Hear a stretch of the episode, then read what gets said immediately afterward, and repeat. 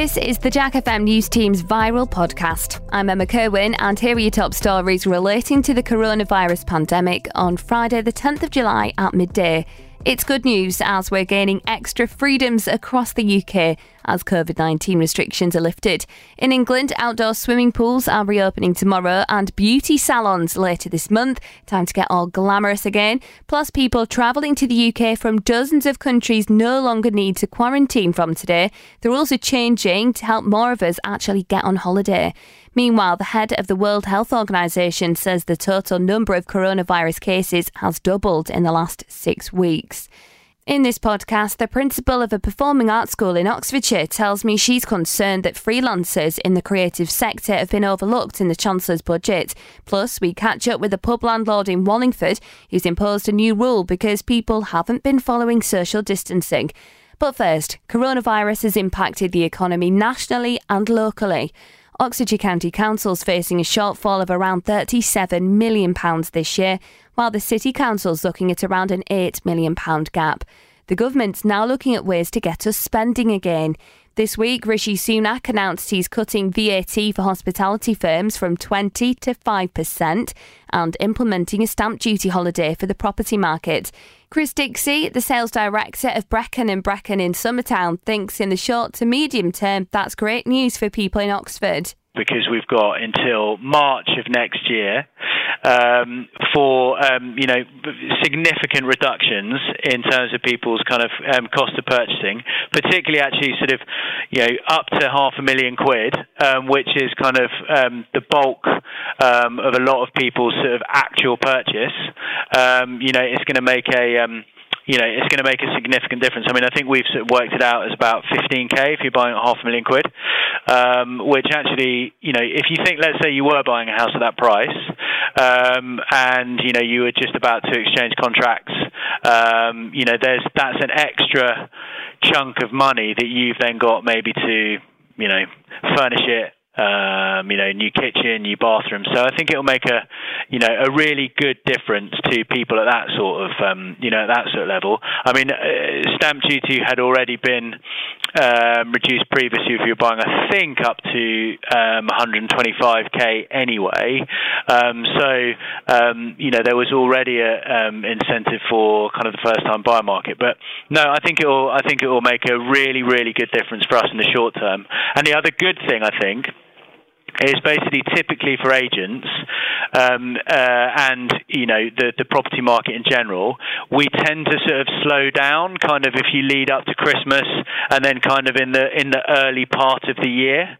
Um, so basically, by by by kind of um, cutting it off in March of next year, I think it will mean that the months that we've missed for lockdown, i.e., kind of March, April, May, I think the market will kind of continue to be strong kind of towards the end of the year and the early part of next year um, because um, people want to take advantage of this um, you know, really significant reduction. Um, so, you know, we're we're feeling, um, you know, optimistic about the, the, the short to medium term. Um, so um, no, I think it's great. I think, and I think you know, from a local business owner's perspective, um, you know, all the help that we can have at the moment, the better.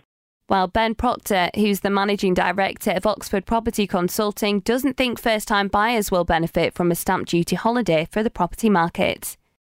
What it means, in a nutshell, is that uh, anyone who's buying a property, the first £500,000 of uh, value of the property, which they would normally pay stamp duty on, they're no longer paying stamp duty on between July the 8th, so yesterday, and uh, 31st of March of next year. So uh, for anyone who's buying a property over £500,000, which a lot of people uh, within the Oxfordshire area would be, they would be saving £15,000 on their on their purchase. So it's good news. Uh, in a nutshell, yes, it probably is good news. Um, there are obviously some potential unintended consequences of any interference within any economic market. Um, the question is going to be whether what actually we see is that an increase in demand, which this is intended to, to create, will actually push up prices. So that will, that will be something which only time will tell. Interesting. I understand that um, the housing market normally takes a bit of a dip towards sort of New Year and the start of a new year. Um, yep. Do you think that this measure will give the market a chance to recover from uh, from the, the lost months due to coronavirus? Well, actually, the, what we're hearing from most of the estate agents around Oxfordshire is is that actually they've had a really positive bounce back from the end of the lockdown, and demand has picked up massively over the uh, the last um, four to six weeks, however long it is since uh, since the market reopened. And actually, that this measure in Oxfordshire may not be something which is massively required. Uh, I suspect that there will be other parts of the country where we'll see a, a bigger positive impact of the stamp duty holiday, um, as they're calling it, um, than, than we will do in Oxford. One thing that we've seen in the past with um, with interventions by the government into the housing market is that actually they, quite often they can have a negative effect, and, and quite possibly the, the thing that we've got to be really cautious of is that that actually the biggest impact that we're likely to see on the housing market is when the furlough scheme ends uh, and support for self-employed ends, which could lead to uh, decreases in income, job losses, uh, big changes in demand side uh, factors, which could lead to a decrease in demand of, of, of, properties.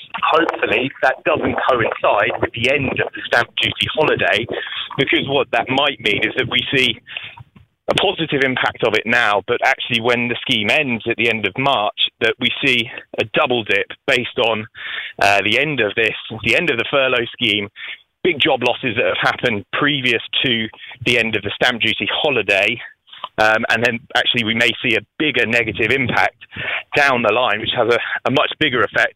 And that's even without any second spike, which the, the medics and the uh, uh, epidemiologists are talking about. We had yeah. um, we had some words from Layla Moran on this. Um, she said that uh, this particular element of yesterday's announcement only really benefits the wealthy. What are your thoughts on that? Uh, yeah, there is definitely an argument to say that that's the case. Unintended consequence of this is that first-time buyers who are the lifeblood of, of the housing market. You know, they, every chain of property transactions starts normally with someone starting at the bottom of the bottom of the chain, getting onto the ladder. Um, and first-time buyers have actually had uh, no stamp duty, say up to three hundred thousand pounds anyway, and, and reduced stamp duty up to five hundred thousand pounds. What this this holiday is doing is levelling up the playing field for everyone, which means that um, those who are buying second homes, those who are buying their second home, uh, even if they are selling selling a property, they're also not being charged stamp duty. So uh, it, it, actually increases um, demand for properties that first time buyers are looking to buy. So yes, there is certainly some um, semblance of truth in the fact that it will impact uh, those at the lower end of the market potentially worse than worse than everyone else. The Chancellor also revealed firms will be given £1,000 for every worker they bring back from furlough and create new jobs for young people. Reacting to the budget, Labour's Shadow Chancellor and Oxford East MP Anneliese Dodds was disappointed. Britain should have had a back to work budget, but instead, we got this summer statement with many of the big decisions put off until later. Meanwhile, there's concern freelancers in the creative sector have been excluded from getting any support in Rishi Sunak's budget. Three million UK taxpayers are being left out of meaningful government COVID 19 support schemes, according to Exclude UK. Tara is the principal of Stagecoach Performing Arts in Didcot and Abingdon. She told me she's worried that a £1.5 billion support package to the arts is too little too late we're always going to welcome the government pledging any money to support the arts. It it does see feel a little bit um, too little, too late, but we'll have to see how the money is divided up and who's going to benefit benefit the money. I mean, it's been over 100 days since lockdown, and there's been very little support for the you know the big theatres and the smaller venues. We just need to see when they're going to be able to open again. They haven't been able to actually get in, um, and yet things like pubs and airlines are able to start working. So we'll see. Uh, it's it's it's welcome. It's absolutely welcome because any money towards this, uh, towards the arts. Um, which is a huge, massive industry for the UK. I think one of the stats I found is that it, it's estimated 13 million an hour um, goes into the UK economy from, from the arts and the cultural section. So uh, it's not small business and it needs to be supported and we can't let it die. So it's a start. It's definitely a start. You said that you think it might be a little too late. Why is that? I think there are so many um, both theatres and smaller venues that haven't been able to kind of just keep afloat at the moment. There are theatres already that are closing down because they haven't been able to pay the bills. It's, you know, 100 days, it's a long time to go with little to no funding. Um, so we'll, we'll see. And it's also the question is, is how are they going to spread out this money? Because it's when you when you think about it, all the venues, and not just the big theatres, but the smaller you know, grassroots venues where people go to develop their craft, where, you know, small bands or comedians, you know, that's where they start, that's where they develop, that's how they learn. You know, these are the places that are likely going to get swept under the carpet. Um, and, you know, hopefully they'll be able to survive, but there is a real fear in the community that they're going to disappear and all of these little venues will just be gone. Could you benefit from having some extra funding? What would you need at the moment? As far as um, a, a, situation, you know, a venue like myself, sorry, a business like myself, isn't going to be able to access any of this funding. It's, you know, we're a, a combination of a business and an educational institution. The thing that we might be benefit from is having these small venues still open because a lot of the small venues tend to be the type of places where we can get our kids in to perform. Um, you know, we've got kids who perform at the Oxford Playhouse. We've got kids who've been able to go into the new theatre and doing, who get invited to sing in, in the shows um, that the new theatre puts on. And if those venues close, then you know, these kids who it's the highlight of their year sometimes getting to perform in these venues, that's that's going to be gone. So it's more about the, um, it's less about, for me personally, the financial uh, benefit, but more the opportunities that young people are given. Um, and a lot of our, you know, graduates, those who want to take it seriously, you know, if they're losing these these venues, they're not going to have as many places to go and develop their craft, and it's just it's quite a bit worrying at the moment. Also commenting on the government's emergency fund to the creative sector is the Oxford Art Society, which says it's very, very welcome. Johannes von Strom told me the pandemic has been a difficult time. It's an incredible gift to the creative industries and very, very welcome. I mean, uh, Oliver Dowden, the culture secretary, said that the arts are the crown jewels and the soul of the nation, and I think that describes it very well, and that has to be kept alive. Uh, they helped, the government helped already before with grants, with small grants for some artists, which was very welcome too. We have to keep that, we have to keep this part of the society alive if we can. And it will be extremely difficult in the future because the, the economy suffers and Brexit is uh, in front of our door as well. How has the pandemic actually affected the society in Oxford? Well, we had to cancel one exhibition, and we only have two exhibitions a year. It was all prepared, so there was a lot of work which had gone into the preparation of the exhibition, and that was all for nothing. Very sad. We had a um, wonderful speaker coming, and um, so that's that's bad for about 200 visual artists uh, showing their work there and selling their work, and, and not having the chance to do that. In other news, ventilators have been a big issue during the coronavirus pandemic. They're used when people are really poorly in hospital with the virus. Now, the government's challenge has come to an end because technicians, engineers, and scientists in Oxfordshire have helped develop almost 14,000 ventilators during the crisis. The final shipment headed out from the Penlon site in Abingdon this week. The Science and Technology Facility Council in Didcot provided a team of over 70 people to test them before they reached the NHS. And senior engineer Jeff Gilly told our reporter Josem about something incredible was happening right on our doorstep what we've done is supply the people really. Um, lots, lots, lots of people. I think there's about 70 or 80 staff who were sent there, and they're people who are all highly skilled. They they spend uh, well, all of us we spend our days working on innovative and exciting technical challenges, from building new spacecraft and particle accelerators to working on giant lasers. And whether they're uh, senior engineers or brand new apprentices, all the people that went to help all had either relevant experience or just a passion to really try and make a difference during this crisis. Mm, but still, even though, like you say, they've all got different expertise, it must have been challenging at times, but also, I'm guessing, quite rewarding to be involved. Oh, it was incredibly rewarding. I think um, it's been a true privilege and really, really humbling.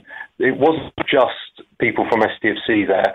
There were lots of other technically able people from uh, F, local F1 teams and also uh, lots of people who had come from either local businesses or um, were like school leavers who needed who needed to get involved in something because during lockdown, what else can you do that's positive? And this was something incredible happening right on our doorstep. And it didn't matter what people's background was before COVID, people were willing to just roll up their sleeves and get stuck in on any job. And I think um, I found that really, really an inspiring atmosphere to be in part of.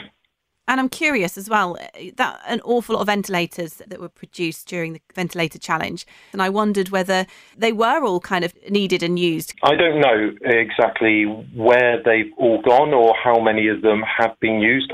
What what we hope is that not all of them are needed because that means we've got enough. I think if if they're all being used, that's a sign that we we could have built more. Um, but I've I've heard that there are people coming off ventilators after weeks and weeks and weeks now in some hospitals, and quite a few of those have been the ones made in Abingdon. And I think that makes me feel really honoured to have done my bit. What now for the team that were moved over to work on this challenge? Uh, do they just sort of go back to their normal jobs? Some people will have been able to carry on doing some aspects of their role anyway throughout if there were um, home working aspects to it. But um, at the moment, the laboratory is going through a phase of ramping back up to uh, a new normal of working. So lots and lots of um, lots and lots of those volunteers from our site will have dipped in and out of the project as works ramp back up on site. And um, yeah, I'm, I think we're hoping to have uh, something around about 30% of technical staff back in the laboratory by September. It's amazing how um, how motivated people were to just get on with something that should have been uh, well and was very, very challenging. But I think it's just that this this problem has been so uh, emotional for a lot of people. There's been a real drive and passion and um, enthusiasm to just get on and make it happen. I think there were, like all things, when, when you're there at the coalface, not everything goes well first time, but seeing how people just got on with it um, was really, really inspiring for me. And I, um, I, I think that's what I'm going to take away from this experience that you can just you can just get stuff done when everyone everyone's really, really uh, driven and excited to do something. Yeah, and at the end of the day, what you did ultimately helped save lives, and and you know that's something that you can always kind of say about the project, and you know a nice thing to take away from it, isn't it? Yeah, but only because so many people dedicated so much time and effort to the project. There's no there's no one person that could have done any aspect of this on their own. That was senior engineer Jeff Gilly. An Oxford cycling delivery firm is doing its bit to support local scientists fighting coronavirus. Pedal and Post have been biking clinical samples from COVID 19 patients to Oxford train station, where they go to labs in London by rail. Chris Benton is the company's founder and has been chatting to our journalist Alex about what makes them more reliable. Obviously, we've been impacted by COVID 19, just like many other businesses. However, we've had a number of our clients actually see an uptick, particularly in veg box deliveries, and we're running our own new local Oxford supermarket grocery project too, um, which involves about sort of 15, 20 different local traders now as well, which has been you know fantastic development. And I understand you guys are involved in the in the moving of a very special material up to the train station. We do indeed. So this is um, actually an add-on to a contract we've been doing for uh, about a year now. So we do clinical samples uh, that we collect from various clinics across Oxford. We load them onto the GWR high-speed passenger trains. They get shot down to London, and another cargo bike team unloads the last mile to get them to the specialised labs down in London. And the whole process is just helps improve like patient care because we can essentially improve the timing. Uh, it's much much quicker to do it this way and much more reliable uh, to then get the um, diagnosis and results back to those particular patients. But we've seen a real community spirit across the county, across the across the nation. Little companies, big companies, all doing their bit. What does it mean to you guys to provide a service that's that's able to be such a force for good and so necessary? It's been really reward, rewarding for us and for the whole team to know that you know we're quite a small small cog in the logistics world, but knowing that we can have you know such a big impact and actually improve you know everything from you know, medical deliveries to grocery deliveries to you know delivering e-commerce parcels. Um, just knowing that we're kind of doing our bit for the community in Oxford uh, is just fantastic, and you know the reception from a lot of the you know residents and community has been amazing. Like they're really appreciative of a lot of the stuff we've been doing recently. Why is a business like this suited to a, a city like Oxford? Uh, particularly within the inner ring road. I mean, pre COVID 19, um, you'd experience, you know, gridlock congestion. You know, we've got air pollution problems, road safety issues. Um, so, a, you know, a team like ours, you know, helps remove and replace a lot of the logistics and courier type sort of traffic that you'd experience. Um, so, with the ability to be able to filter using cycle lanes and you know provide sort of an emission free quicker and more reliable and actually more cost effective alternative in many cases. Um, you know, has been brilliant and it's quite well suited to Oxford because we do have traditionally sort of medieval narrow streets. We've got quite limited road space. So making the most efficient use of that space is, you know, kind of what we're doing.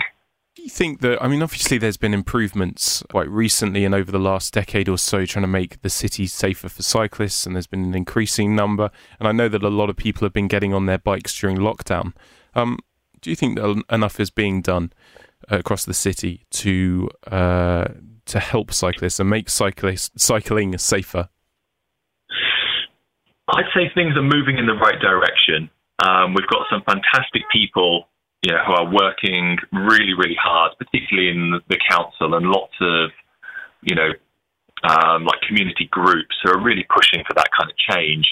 We know we've seen quite a number of people now, you know, sort of traffic and motor vehicles are returning to the city, kind of thinking that, you know, it's too dangerous to ride the bikes. They're having to go back and either use their own cars or different transport methods, which I think is quite a shame.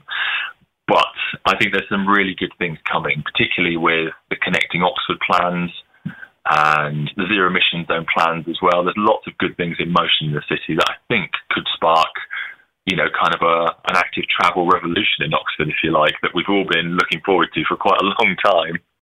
Also, this week, a new service is launched in Oxfordshire which hopes to help young people deal with anxiety and uncertainty caused by COVID 19.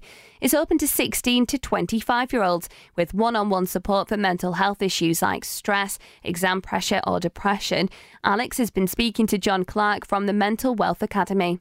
So, the Mental Wealth Academy is a new um, project in Oxfordshire that supports young people who are struggling with their mental health. Um, it started this year to support young people who are 18 to 25. Um, and since the um, since COVID and lockdown, we've actually reduced the age that we're allowed to work with. Who are working with 16 to 25 year olds, offering kind of one-to-one support, um, which is all done virtually um, by a team of staff who work across the county. So in real time, they could actually meet young people. Um, but for now, they're doing virtual kind of one-to-one support sessions to help young people um, with whatever that may be, if they've got anxiety or low mood and depression, um, just to help them give a bit of extra support with um, whatever they need. Obviously, uh, COVID 19 has uh, put a stop to schools. What extra exam pressure, obviously, with a, a long period of uncertainty leading into uh, changes to the exams and, and everything that's gone on there, what sort of burden has that put on young people's mental health locally? Yeah, so I think obviously the uncertainty levels um, have it's obviously really uncertain time for young people at the moment. They might have had kind of apprenticeship plans for September or a college place or a university place that has now kind of been jeopardised um, by the fact that they've not taken exams. So anxiety levels have gone through the roof, um, and just kind of entering the unknown, even more so than usual. I mean, we work with a lot of young people who aren't in education, employment, or training that the county council are kind of very keen to get back into education, employment, or training.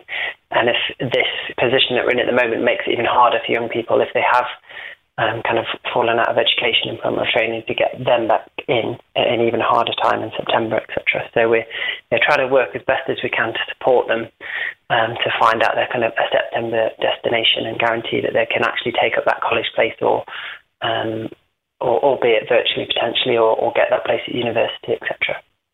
Interesting. Um, just as a more general question, it's hard growing up at the best of times but uh, with obviously this crisis and everything that comes with it, what extra burden has been put on the mental health of young people?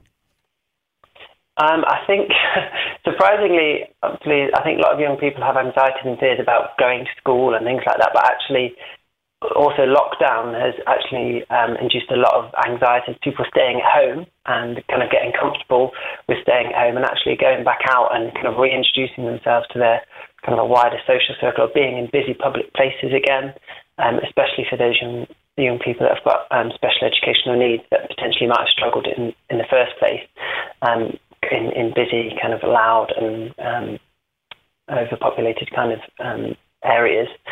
So yeah, this has only but kind of added to those um, fears and worries really of young people going back out into in, into kind of the community really in, in, towns and cities. The service that we're providing is open for everyone, so it's, like I said, 16 to 25. Young people can self-refer, which is quite unusual for a mental health service.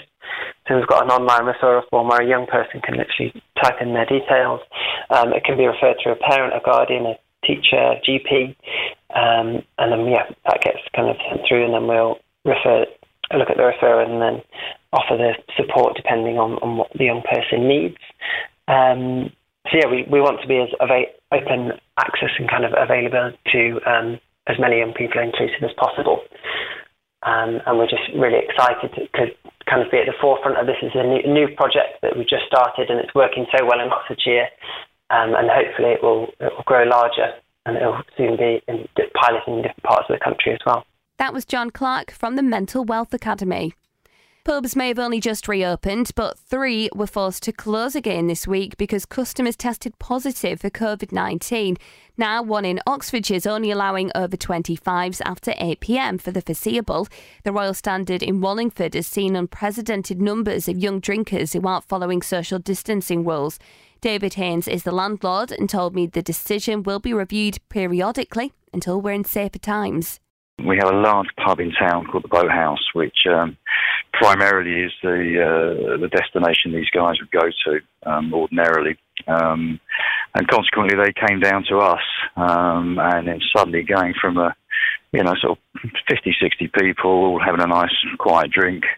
Um, we suddenly had about 100 youngsters all coming in, one after the other. Um, and at that point, any social distancing measures that we put in place just went out the window. So, what are you going to be doing then in response to this? Well, we're going to get a doorman. Um, as you know, I've issued a, a statement saying uh, no uh, under 25s are allowed in after 8 pm at night.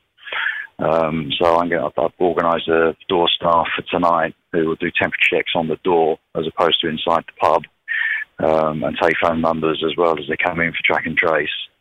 Um, and anybody who turns up that uh, hasn't got ID proving that they are over 25, if they look younger, um, unfortunately won't be allowed access to the premises.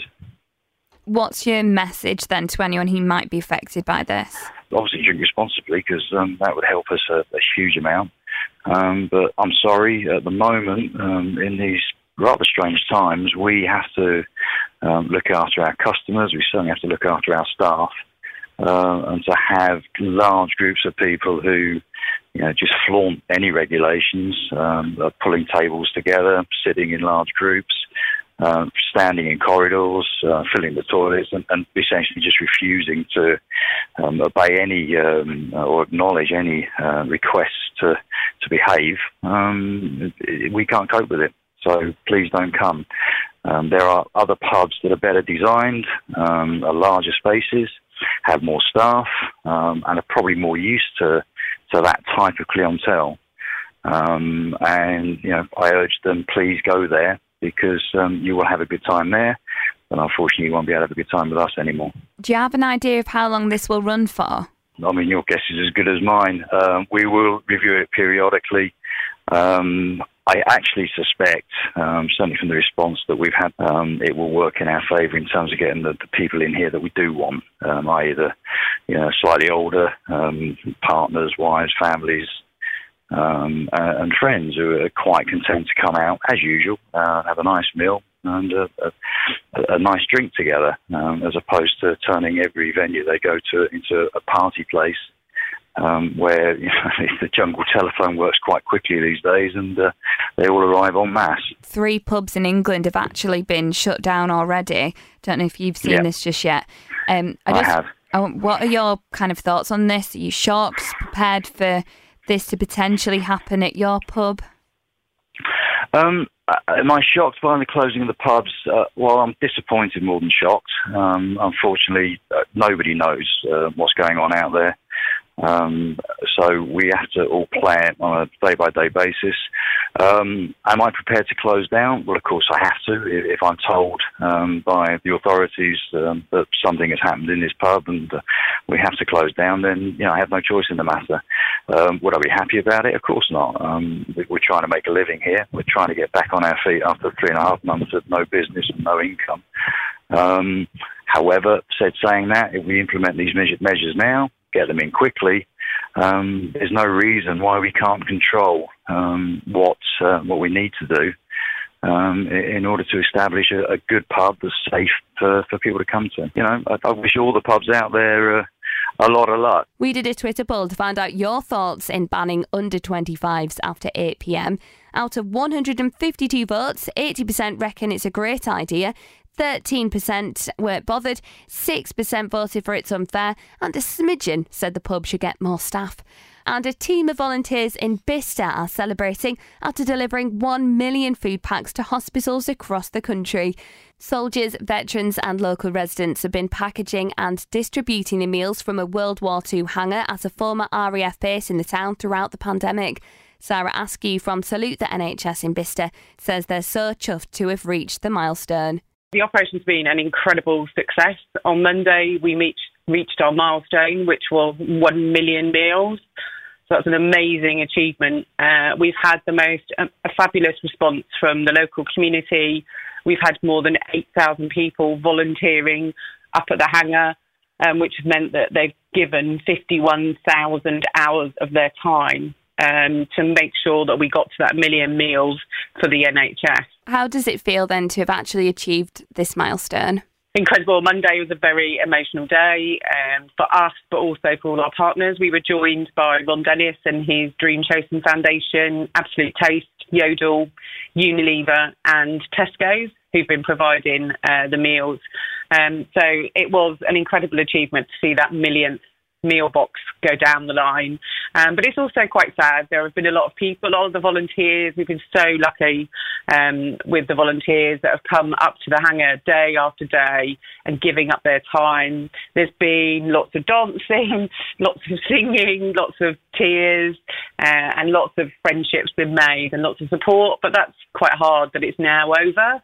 And so I know that there are people who will be at home today because yesterday was the last day for volunteers um, wondering what they're going to do because they used to get up early and coming up here for a shift. Um, but we're hoping there will be um, other opportunities to volunteer in the future locally. I'd just like to say um, thank you, never seems enough, but thank you to every single volunteer who gave up their time, um, their energy, and brought their passion and enthusiasm to come up to the hangar day in, day out. They are amazing. Um, lots of people even came when they'd gone back to work, they'd come on their days off. Um, so it's just been the most amazing experience for all of us. I feel very privileged and honoured to have been a part of it. Sarah from Salute the NHS in Bicester. Thanks for listening to the latest episode of Jack's Viral Podcast. Keep up to date on the latest news in Oxfordshire by giving us a follow on Twitter. Just search at JackFM News.